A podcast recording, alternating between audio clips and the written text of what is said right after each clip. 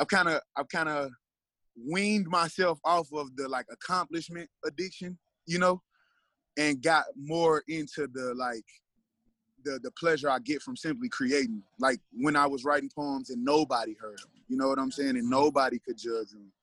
I like I'm back in that zone. I, I find the challenge in like writing a flow that I hadn't heard for myself nowadays. You know what I'm saying? Like where my thought used to be, man, if I could just get this flow in front of somebody like Ron Gilmore, you know? Like nowadays, my thought is, if I could impress myself, you know what I'm saying? If I could take it one step further than I was able to take it yesterday, if I could do one more rep than I was able to do yesterday, so.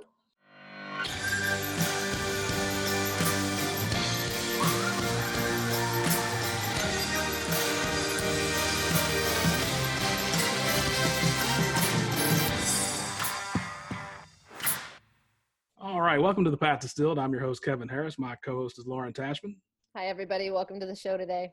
And today we're excited. We have a musician, musical artist, director, The BlackSon. Welcome to the show. Yo, yo, what's going on, guys? Good to have you. So uh, kind of tell us a little bit about what you're up to now, and then after you do that, we'll take back to the beginning and kind of go through your path. Okay, cool. Uh, so right now we actually are planning to go like for a year straight. You know what I'm saying? With just like consistent releases, um, consistent content. Like I said, I've been working on a whole lot of video stuff and just like the visual aspect of my art, kind of making that more of a big deal. You know what I'm saying? Just as much as my lyrics are, how seriously I take the language, I've like started to treat the, the visual just as important. Cool. And so the reason I was kind of like uh, talking about the direction and mentioning that I'm a director right now is that's where I've been focusing my energy, is like the visual aspect of my art, just as much as I like put the energy into the lyrics. I kind of started to focus that on storyboarding and, yeah. you know, writing treatment, stuff like that. Sure. So take us back to how you first got involved in music. Okay. Um. So yeah, I started as a poet. I was maybe fifteen. Doing like uh, slam poetry and creating without a beat, you know what I'm saying? Any without any instrumentation or without any background, anything. And uh, that kind of became like what I was known for. We went and did an international poetry slam called Brave New Voices. And uh, I was a semifinalist, and that kind of gave birth to a whole lot of stuff. The poem I did uh, on stage that day kind of had like a rap cadence, and um. when I got back to the house, I told my brother, like, I want to be an artist. I want to start to make rap music. And he kind of, like, you know, just embraced it, got down with me. He's been my manager ever since. And so we kind of just made the decision after getting a little bit of acclaim, like, from poetry and realizing I was good at it from that, you know. So how long was it bef- before you started adding beats or music to the poetry? Uh, so I was fifteen when I started writing in general, and then I was probably eighteen, seventeen or eighteen when I started to rap, you know what I'm saying? How did you get interested in poetry? Just having a lot of, you know, like, I guess I would call it like pent-up aggression these days, but in retrospect, I just wanted to express the opportunity to like say the things I wasn't able to say in normal conversation, or just like maybe to my mama or my brother or friends, like these kind of more complex thoughts that I wanted to express to them and share. I just started to write them as opposed to suppressing it. Yeah, absolutely. And so as you were transitioning, was there a period, uh, so fifteen to eighteen, was there a time when you say you're in the middle of that where you started saying you were writing the words, but you were also hearing the music, or did it come all together later? I kind of started to notice that like the rap and the music I was hearing wasn't as good to me because I was kind of like critiquing it as a poet, you know what I'm saying? And so I would like hear something on the radio and think like, bro, he could have said that right there, or I would have done this on this beat. And it opened up just the idea, you know what I'm saying, of it was kind of like a small fear associated with it. Like, I'm a poet. I don't write rap, so I don't want to be like confined to the, to a beat or, you know, that kind of stuff. And that hearing poems on beats, like I would kind of start to if I had a poem that I felt like fit a beat, I would spit it on the beat while the verse was still on there in the radio, like in the car on the radio. I would just be like, okay, let me just see. And it started to give me this like pace that like I could, you know, reapply to my poetry. And so by the time I was, you know, two or three years into doing poetry, my pace had already became kind of like bouncy and hip-hoppy, a whole lot of like punchlines and metaphors and stuff like that. So it really like transitioned well. And it was so like, you know, they kind of are so closely related that I didn't really notice, but I remember that moment where like, I would start to replace, especially Young Thug, bro, because he was like the first, you know, mumble rapper, quote unquote. But I would start to like use his flow and put like substantive words there. And I kind of like, I really still do that. You know what I'm saying? And so how did the first uh, performance come about as far as hip hop? Uh, so kind of around that same time where it had transitioned out of poetry into rap music, uh, I put out this song called Wiretaps. And the song was kind of just about being young and like being like a little bit ahead of your years, you know what I'm saying? Kicking it with like older people and all of the byproducts of that, like being the youngest of my friends and my brother and my, my company and stuff, you know? And so uh, after putting that song out, the city kind of started to like show me love and stuff. And a lot of my sister's friends who like are a little bit older started to tap into the stuff. And one of them was a like a promoter or planner, and they had brought, like her boss had brought um, Dom Kennedy here around the time of uh, Get Home Safely.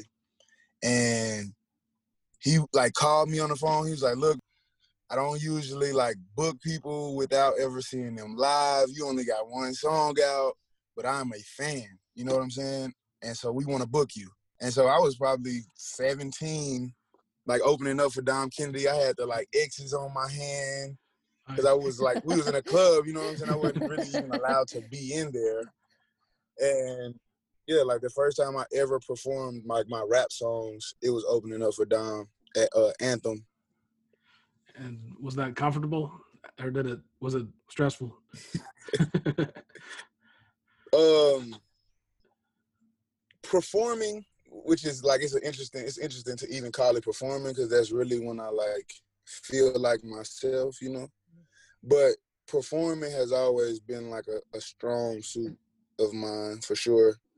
I try to just like take it there every time. Five people, five hundred people. I try my best to just like make it an experience for, for each side. For me as an artist that's getting to express and, you know, get all this shit off my chest. Like for me as an artist and for them as, as the listener, as the audience member, like I just really appreciate the exchange of energy that gets to happen. So I give it my all every time. Like comfortable probably isn't the word though. Like I do experience nerves. I just have practiced channeling them into, you know, a successful performance.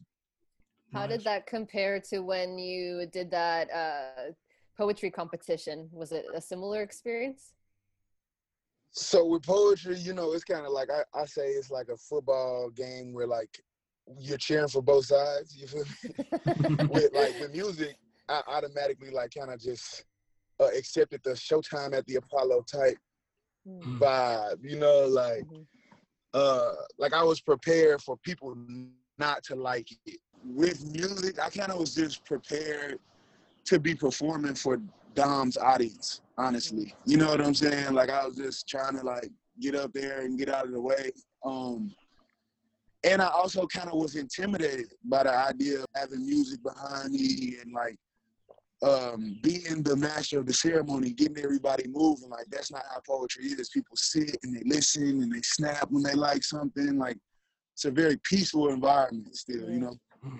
So with the music, I kind of just I would be out there in my own world, eyes closed, especially that night opening for Dom. Like like I'm eyes closed rapping verses in some of the pictures we look back at, just because I re- didn't really know how to connect and engage uh like the raps, you know? Mm-hmm.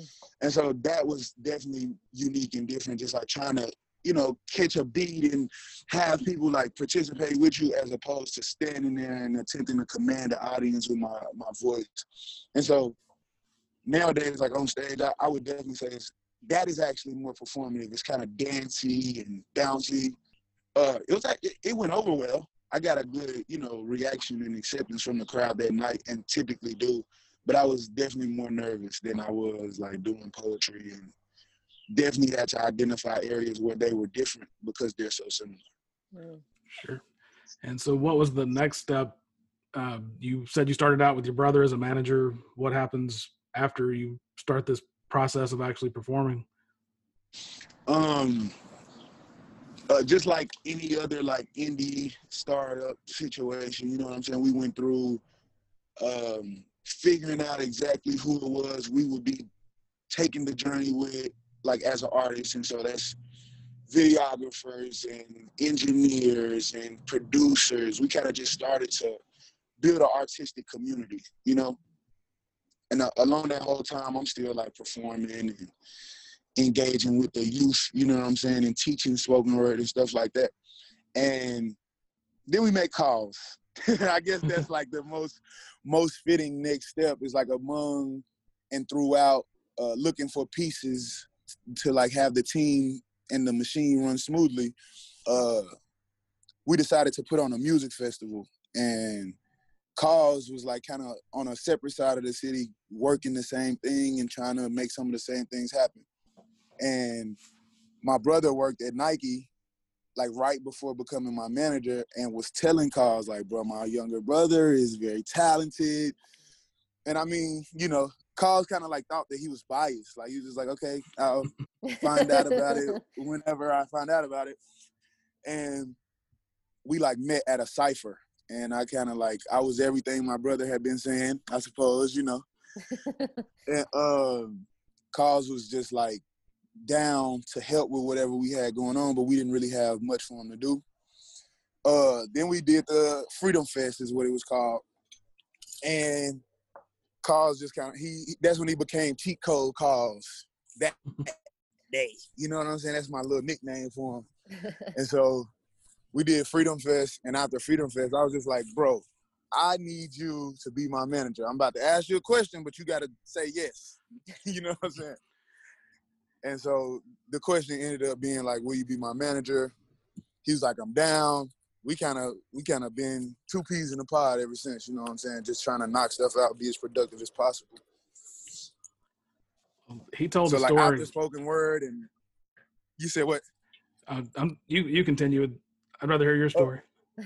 Yeah, yeah, yeah. After after spoken word and just kind of discovering that I was good enough to take the music stuff serious, we made calls, and that kind of like solidified it. You know, if it, if the aspects of it are, or the proportions of it have four sides, that was like the third little piece yeah. coming together. You know what I'm saying? So for sure.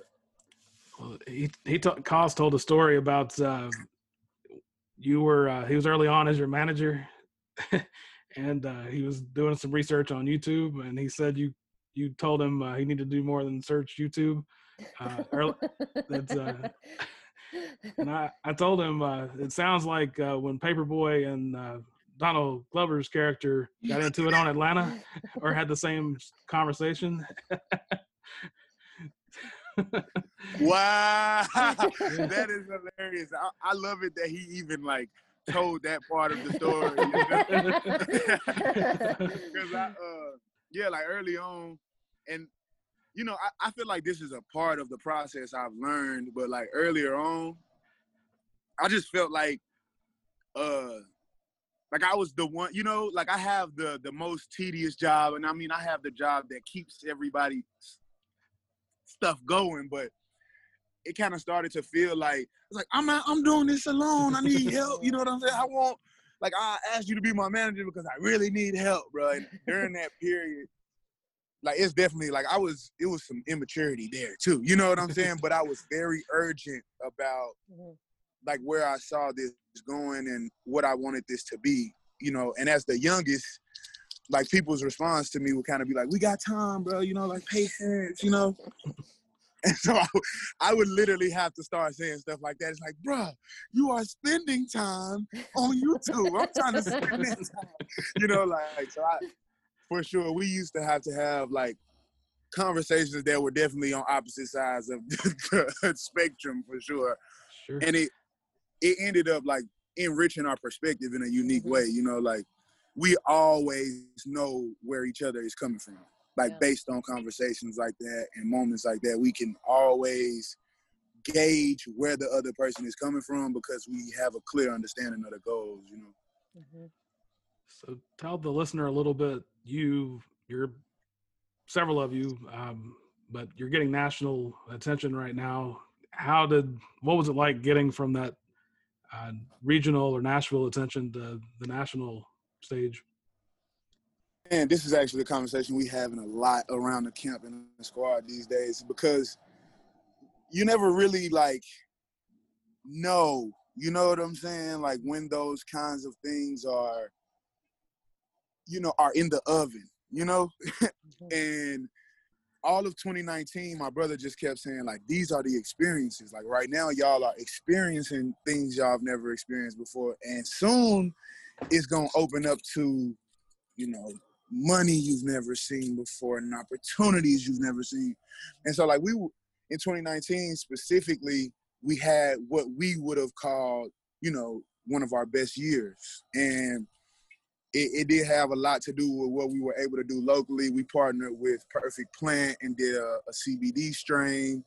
We uh we did the Red Bull show, which was like a big thing for Tennessee artists. And Uh, we also did a thing called Brown Bag Fest and Deep Tropics, and all of these things were just like experiences around the way, you know? And so with my brother saying that, like, I didn't really know what to prepare for this year. Like, I just knew we had a plan with the music and we were going to just work our plan, you know what I'm saying? Push our line. And before we knew it, like, we were, you know, like, the coverage was national. Like, it went from being like Nashville Scene to N P R, you know?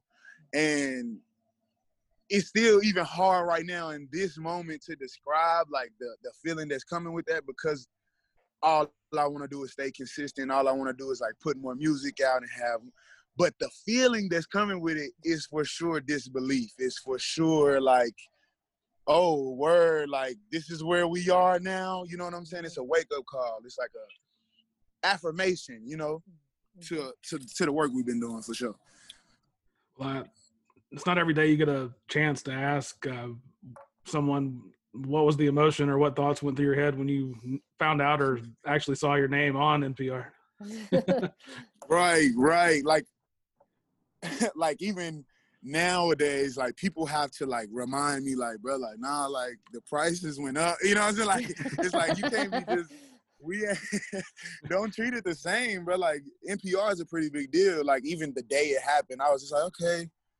And then the response and the text messages and stuff, I was like, oh, wait. People who aren't from here, like, who left for school while I was trying to get my thing off the ground, or uh, started a film company in New York, stuff like that. Like, while we were trying to get this off the ground, those type of people tapping back in and, I see you working. They say, you know, that kind of stuff. And I, I see what y'all doing out here is that's new. Like, all of that attention attention used to just be local. I saw you in the Nashville Scene, or I saw you at M T A performing. Like, it always used to be a Nashville vibe. And I see this moment, like, for other artists, you know? Like, I see other artists go through this little period where a lot of people are discovering them at once. And I've always wondered, you know, like, well, what is their real life like? In the songs you can hear, like, this was going on, but I still needed lunch money, or, you know what I'm saying? And so to have my own experience with that, and for very real thing, like, right now, we I'm, like, working with my family, little company, and we, like, installing some shelves. And then, you know, that's my real life. You know what I'm saying? In comparison to the things that are going on with the national coverage, it's, like, it's just interesting to see. It always felt like the artists knew they were about to blow. And, like,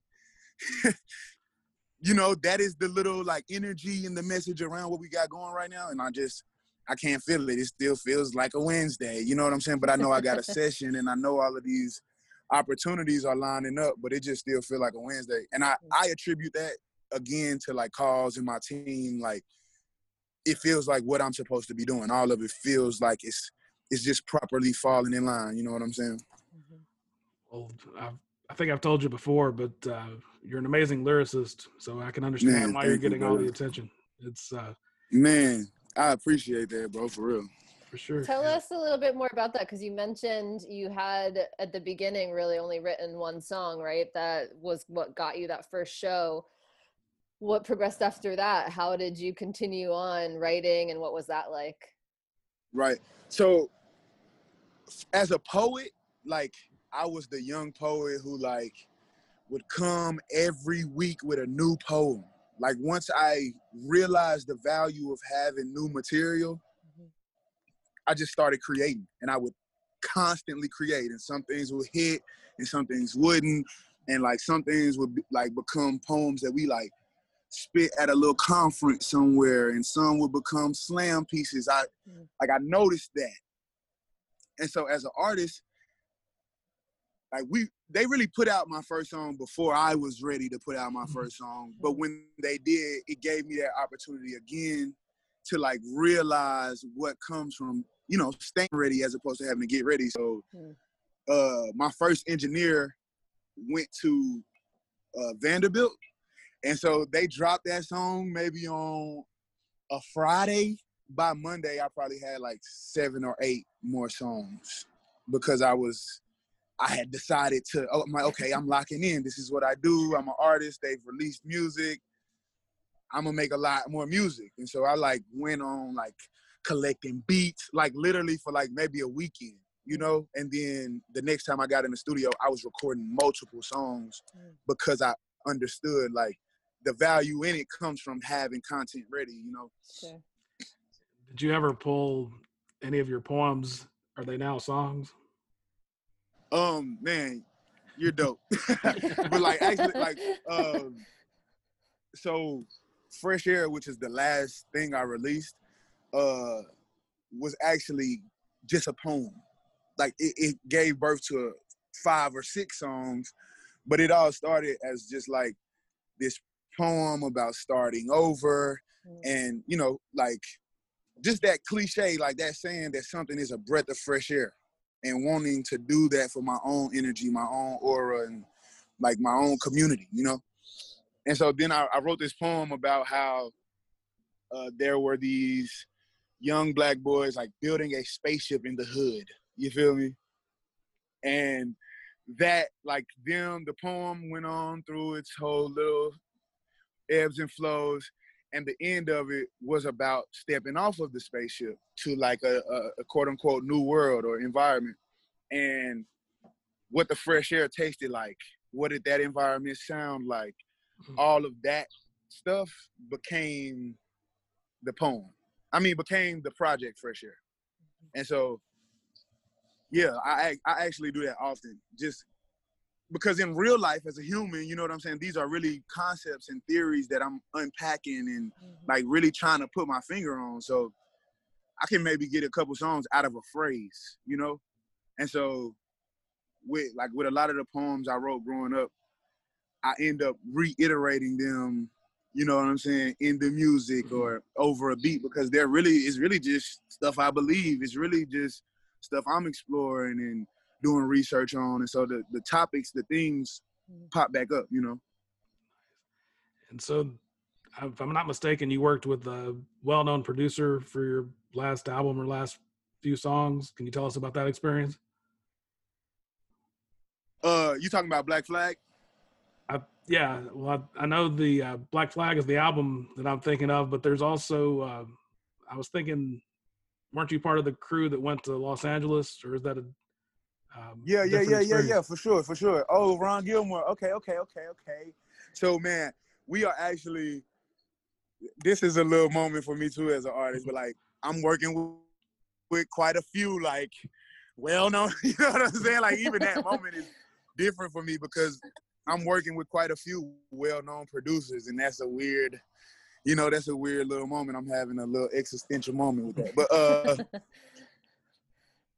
yeah, Ron Gilmore is actually, like, one of my good friends at this point, but he um, he worked on Forest Hills Drive with J. Cole, and he actually worked on a lot of J. Cole stuff. He worked on four four four. He worked on stuff with Beyonce.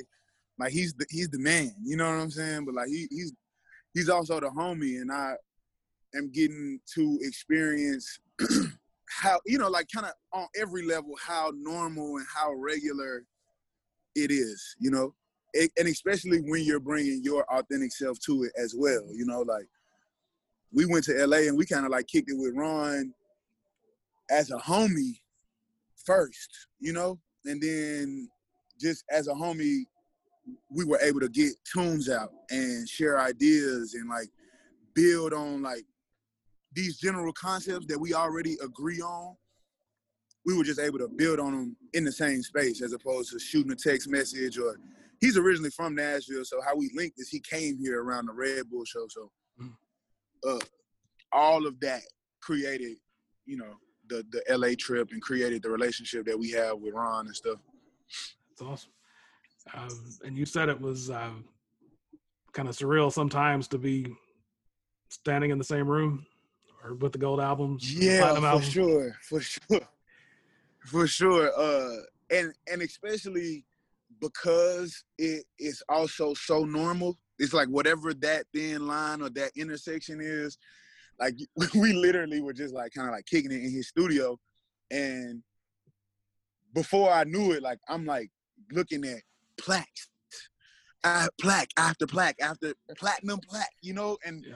I was like, wow, like, you know, just based on how I think about energy, to be so many degrees separated from this energy and this place, this time I am in my life right now, to be the degrees separated from it that I could see, you know, twenty fourteen.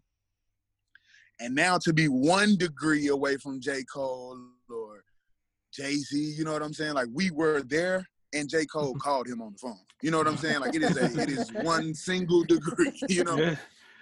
And so that's when it becomes surreal. Like, it's like, man, I was literally just writing a verse in my phone, and, like, now I'm looking at a Jay-Z platinum plaque. You know what I'm saying? And, wow. like, like, or I was literally just in Nashville eating hot chicken, and now I'm, you know what I'm saying? I'm here working with Ron Gilmore. Like, and so the, the surreal vibe comes from the average vibe. It's like, it's still very normal. It's still very family, Nashville, around the way, up the street, homeboy vibe. And he's just also a platinum selling, you know, you know, record producer. And have you found that has uh, pros and cons, in the sense that because it is now normal, there's, it almost takes something else to kind of, not excite you, but uh, just blow your mind? Because for me, I've found... Man, bro, are you like a psychic or something? You guys are just into it. It's like, bro, come on, bro. You've been watching my text messages. Well, I've had a similar bro, experience. That's, that's, I, real deal. Real yeah. deal. Uh, that's actually...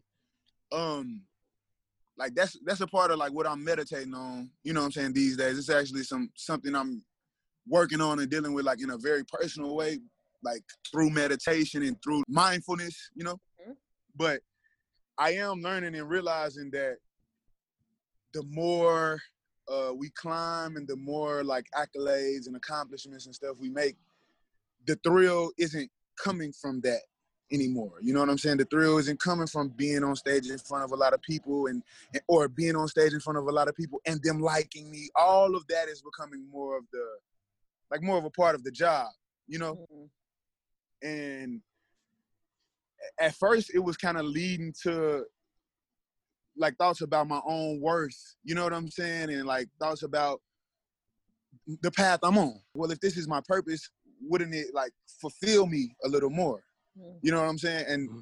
that was the gateway to like me realizing, and the opportunity for me to realize that like I'm really just, I like to connect with the people, you know?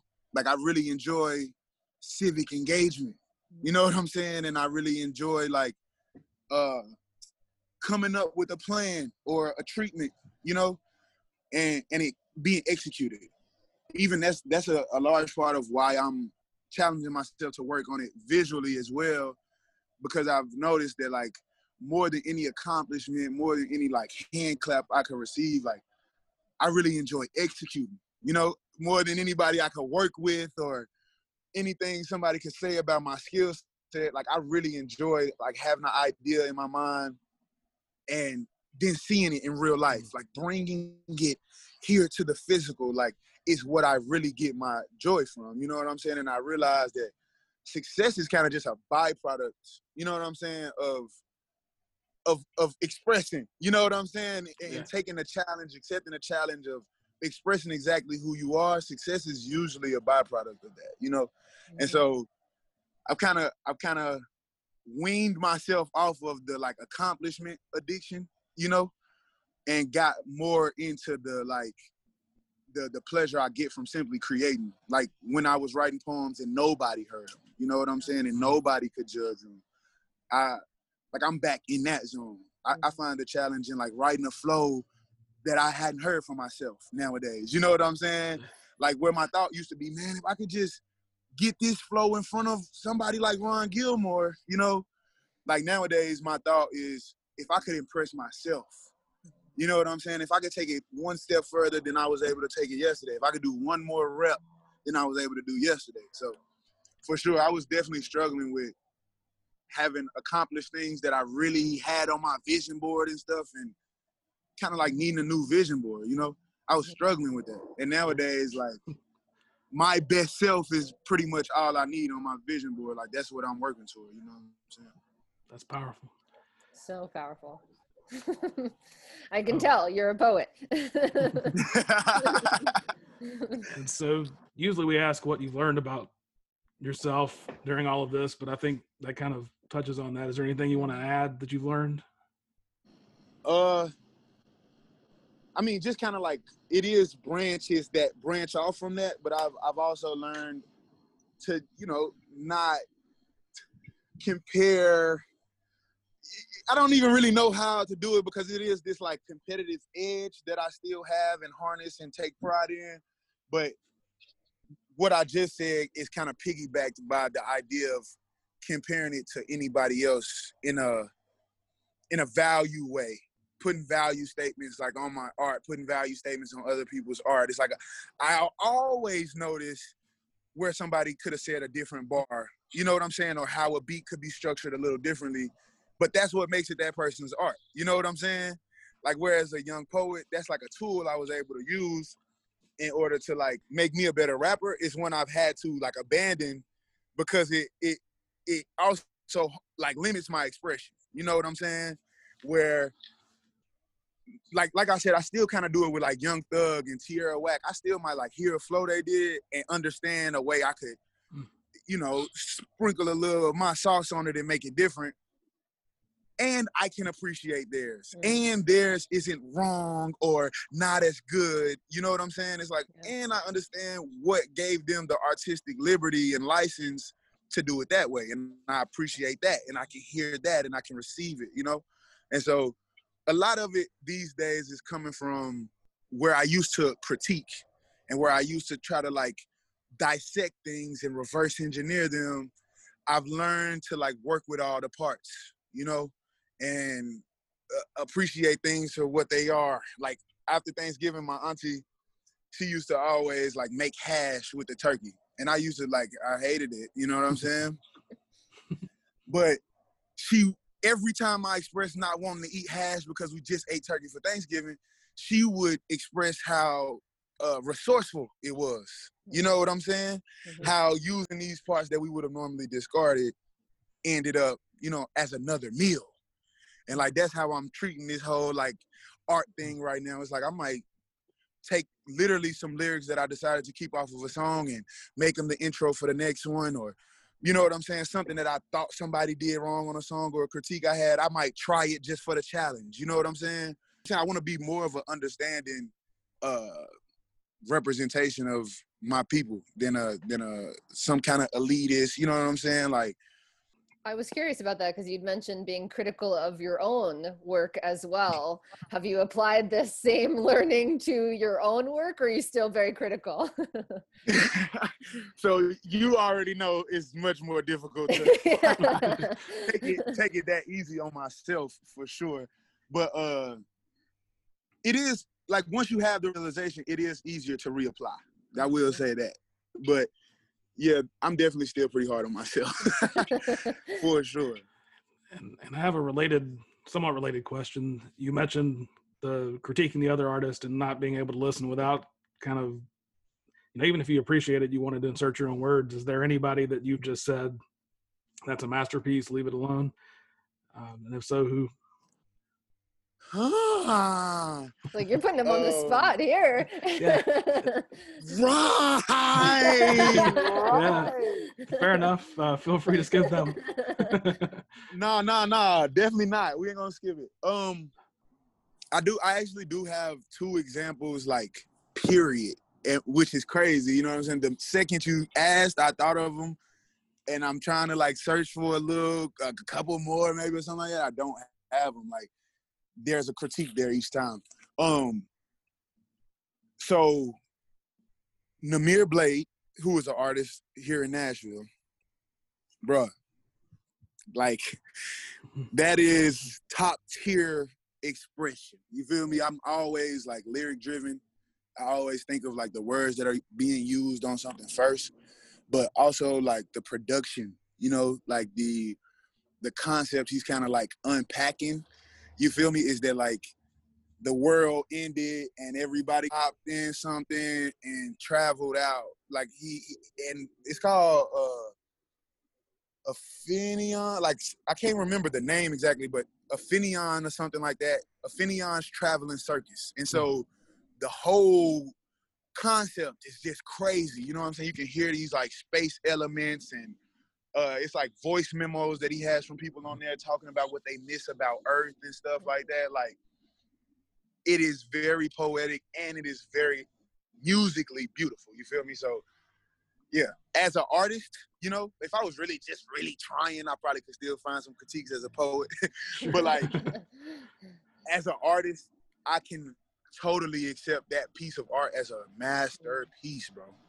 And, uh, And then, of course, Kendrick, bro. I'm a big Kendrick fan. Yeah. And so Good Kid, Mad City is, like, as close to a perfect album as I think you can get, bro. Like, every single word is used intentionally, you know? Like, from the his parents on the skit. Uh, like, there's one point where his pop says, like, and I, you know, I have this in my mind because this is what I want to do with my projects, but his pop's like, cut my oldies back on, you killing my vibe. And the next song is Please Don't Kill My Vibe. You feel me? Yeah. Like, it is so intentional. Yeah. And like, that's how I, you know, that's how I prepare my music with the same intentionality. I'm trying to help create an emotion, a feeling, and Kendrick nails it on that album. He nails it. It sounds like you are striving to create or and appreciate creating emotion and feeling, but also like a vision, almost like a vision of, a, of like you can put yourself into. The the, the word I, I've been using lately is immersion.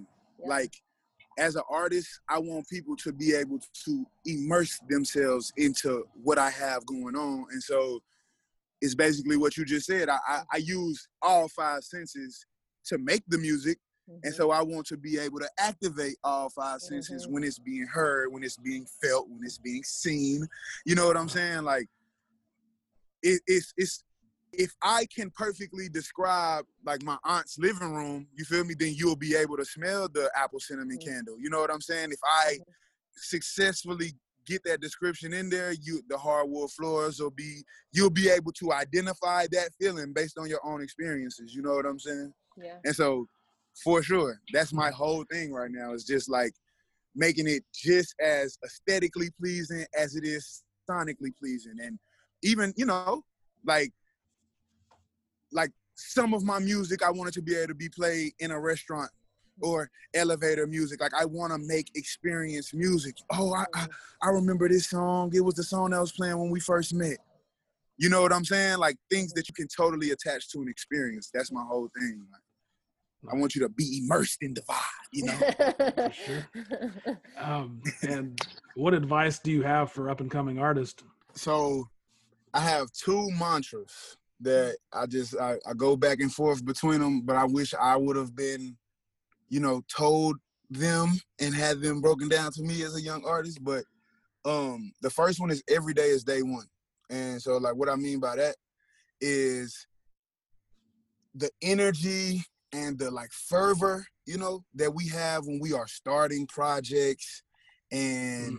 maybe first day of school vibe, the first day working out, like that energy is energy that I have like worked to harness, you know, the approach you have when you want to learn something for the first time, when you talking to a girl you really like for the first time, like every day is day one. Like the nerves that come with it are good nerves, you know, the uh the humble approach and the the willingness to learn that you have when you first start something is is a good humble, you know, like um you know, just the excitement you have on day one of something is excitement you can reapply and take into everything you do, even if it is day seven hundred, you know?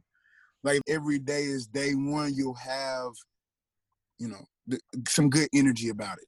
And you also get the opportunity to let whatever happened yesterday be what happened yesterday and reclaim the power of a fresh start, of fresh air, you know what I'm saying? Things being anew, fresh, you know?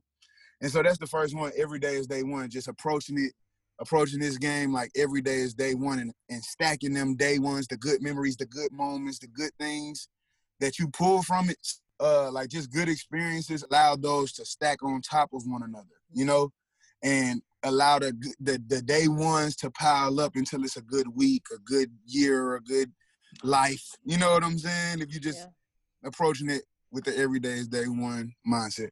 Um, I like that. Also, ain't miss no worms. And so on my day one, you know what I'm saying? I'm waking up with the early bird because I don't want to miss any worms. And so my second mantra is like, can't miss no worms. Like I'm trying to get every opportunity, you know? Uh, one of my mentors told me, it's okay to be prepared and not have opportunities. But it would be a shame to get the opportunity and not be prepared. You know what I'm saying? Wow. And so, you know, I just take that approach into my everyday. Like, I'm ready for whatever comes my way. Like, if it's somebody saying, rap right now, you know, I'm like, okay. Yeah, so even if it is uh, somebody, like, needing handiwork, you know, I, like, pride myself on taking that opportunity to learn something I don't know or spruce up something I do know how to do. Like every opportunity, I'm trying to catch it. I'm trying to get every worm. Like, and I don't really want anybody else's worms, you know, but I want every single worm. Like that's for me. And so I would just say like, don't miss worms, bro. Like be uncomfortable to be prepared, you know?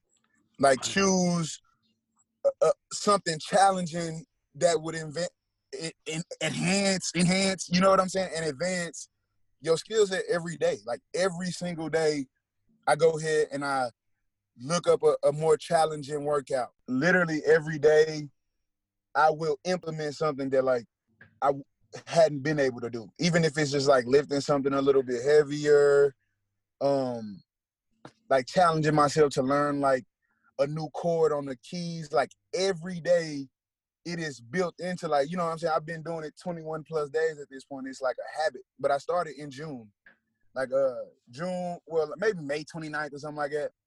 I'm like talking to my homie and I was like, bro, thirty days from now, we do not want to say we could have started thirty days ago. Nice. And from that point, June first, every single day I've been like adding weight to the to the bar. You know, we got like a gym downstairs, like where we at the studio. We also just added some gym equipment. So uh, I might add some weight to the bar. I might learn a scale on the piano that I didn't know the day before. But nowadays, every single day I do something that I don't necessarily want to do, but it improves me, you know, because it conditions my mind to to not miss worms, to get out of the bed, even though it's comfortable at six o'clock in the morning, you know, mm-hmm. and go back the next day and the next day and the next day until what the persons who I'm laying hardwood floor at their house, they want a hardwood floor, you know, they don't want half of it. And so some days you feel like it and some days you don't, but conditioning your mind to accept the challenge of doing something you don't feel like doing kind of becomes a muscle memory thing. You know what I'm saying? And so I would also say that to like, to young artists who like want to really take it there is don't miss any worms, bro. Condition condition your mind to to accept the challenges that you might not take every day, you know? Yeah. Nice. And so I want to give you a chance to tell us about the picture you sent us. Um, do you remember? Uh, okay, so that uh, that has to do with like the work we're doing. Um, like that has to do with the work we're doing like in the community, the community engagement aspect of it. This is me like posted up in front of um, actually a free clothing store here in the city with Gideon's Army. And so the work I'm doing with Gideon's Army is kind of just like as a as a mobilizer, you know what I'm saying? We want to get people to these uh, assemblies that we're doing, and we just want to have people informed about like who they're voting for, what they're actually voting for when they do the local mm-hmm. voting and stuff like that. And then also just being a resource to the community. So where I'm posted up in front of right here is the free clothing store they have on Clarksville Highway. Um, literally anything people need, they can just call the number that's right behind me, make an appointment to come into the store, and anything we have in the store, they have access to. Mm. And so that being, you know, trash bags and toiletries and stuff like that to winter coats for people who don't have access to stuff to keep them warm this winter. Mm-hmm. And so that's why that photo is so important to me, because it ties into also the work I do with the kids. So I also like teach literacy. Like what I've done with poetry these days, you know, is I started to teach literacy to kids through spoken word. Mm-hmm. And so I might be teaching them the literary device of of uh, alliteration or automatopoeia or, you know what I'm saying, something like that. But I'll, I'll use a poem of mine as the model. Mm-hmm. You know what I'm saying? I might teach them how to... Uh, like the difference between assembly and a metaphor, but I'll use a poem of mine as the model. You know what I'm saying? Give them a poem of mine as a model to demonstrate imagery or uh, just bringing texture to writing. Like all of those types of things is, that's what I do with my poetry now. I teach at a place called Salama. It's a urban ministries. And so they also have like acting classes for kids and drum classes. And so I just, in that way, want to, you know, pour back into to like the creative community and, you know, potentially help the next version of me, like skip some of the harder steps, you know? Sure. And I know you're a busy man and it um, might not be feasible, but that could be the class with teaching the, all the stuff about language based on your writing. You could even take that more broadly. That could be a national thing. Man, wow. Man, appreciate that idea. Cause he's going to take it and run with it now. yeah, yeah, yeah. yeah. You, You're going to you see were... a chorus pop up on Coursera or something, right? Yeah, exactly. Yeah. Well, when you, yeah, because I was thinking I would be, uh, that would be something I would be into. And, uh, Me too. I would wow. take it too. You yeah. got two people wow. who would sign up for that course. I'm going to let y'all know what's up. For sure. For sure. And uh, anything that we haven't asked you about that you want to share with the listener? Uh, nah, we covered we covered quite a few of the bases. I uh, I definitely want to like shout out my team. You know what I'm saying, and just like send love to them. Um, I'm really proud of these guys right now. You know what I'm saying, because in regards to that, like when I was younger and when my brother made this decision, we also paired the decision to take this serious with L L C in the name of the company and, mm-hmm. you know, teaching me stuff about uh, music business and sync licensing. And so I also, every now and then, like put on the exec hat, you know, mm-hmm. and like sit in meetings about uh, the stuff we're doing and sit in meetings about the guys I'm working with and kind of help them develop. And so, you know, like I'm proud of, of my squad and how serious we're taking it and how serious we are, you know, how dedicated we are to catching every opportunity. So Black City, Funky ten, big shout out to them. Uh, total separate shout out to Cause, because he the main reason I got my head on straight today.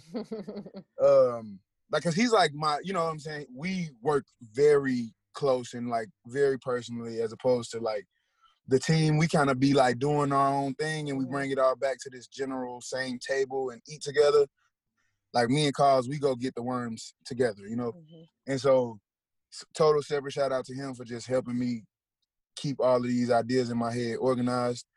Um, yeah, special shout out to y'all, man, for having me on here. Like, I, I appreciate the opportunity to get to express all of this. For sure. And the, the pleasure is ours. Um, and that's what I was going to say. The uh, one thing I've been impressed with watching your career and uh, some of the others in your group is uh, how professionally done everything is. Like, you know, everybody can say they're going to do something, or everybody can say they're doing something, but right. I've been impressed consistently uh, since I've met you.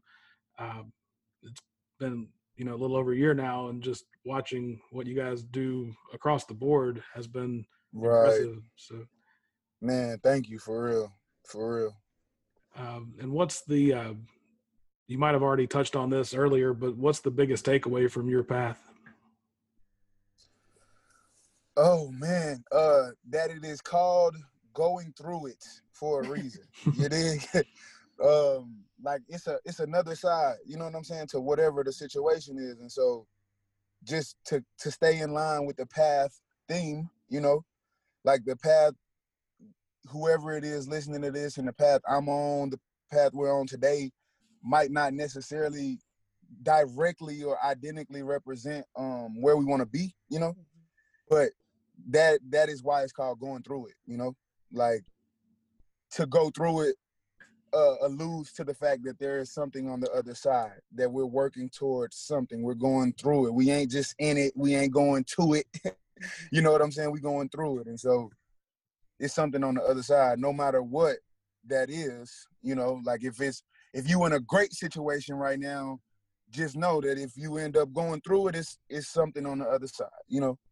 And so just like being aware that like, There's there's a forest, and there are trees, and there are leaves, and you don't want to confuse any of them for the other one. You did?